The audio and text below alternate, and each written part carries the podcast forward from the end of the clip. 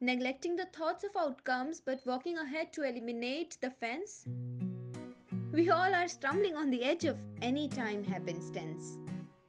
In the complications of life, we often lose our say. But instead of fear, one should really work finding the way. Finding a way, I mean, to live and let live with joy, as happiness never counts reason, whether one or a Troy. You are blessed to sail this boat of life. Be grateful to Him.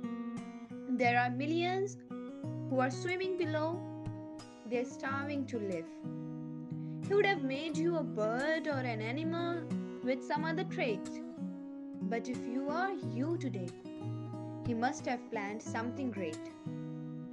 We are all unknown to what will happen the next period a downfall or an uprise, either a big dilemma or just any mosquito bite.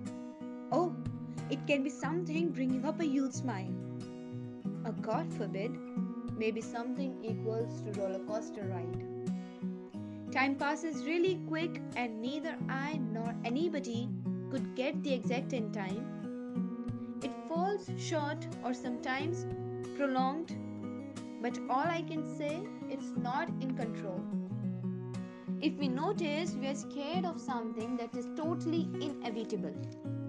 Though defining death into words I don't guess is my work, but I say it's a part of life that never ends anything but makes us create things that live forever. So, all we are with is here and now, which we can run consistently. We must look up to framing the beauty which adds value to all of our lives.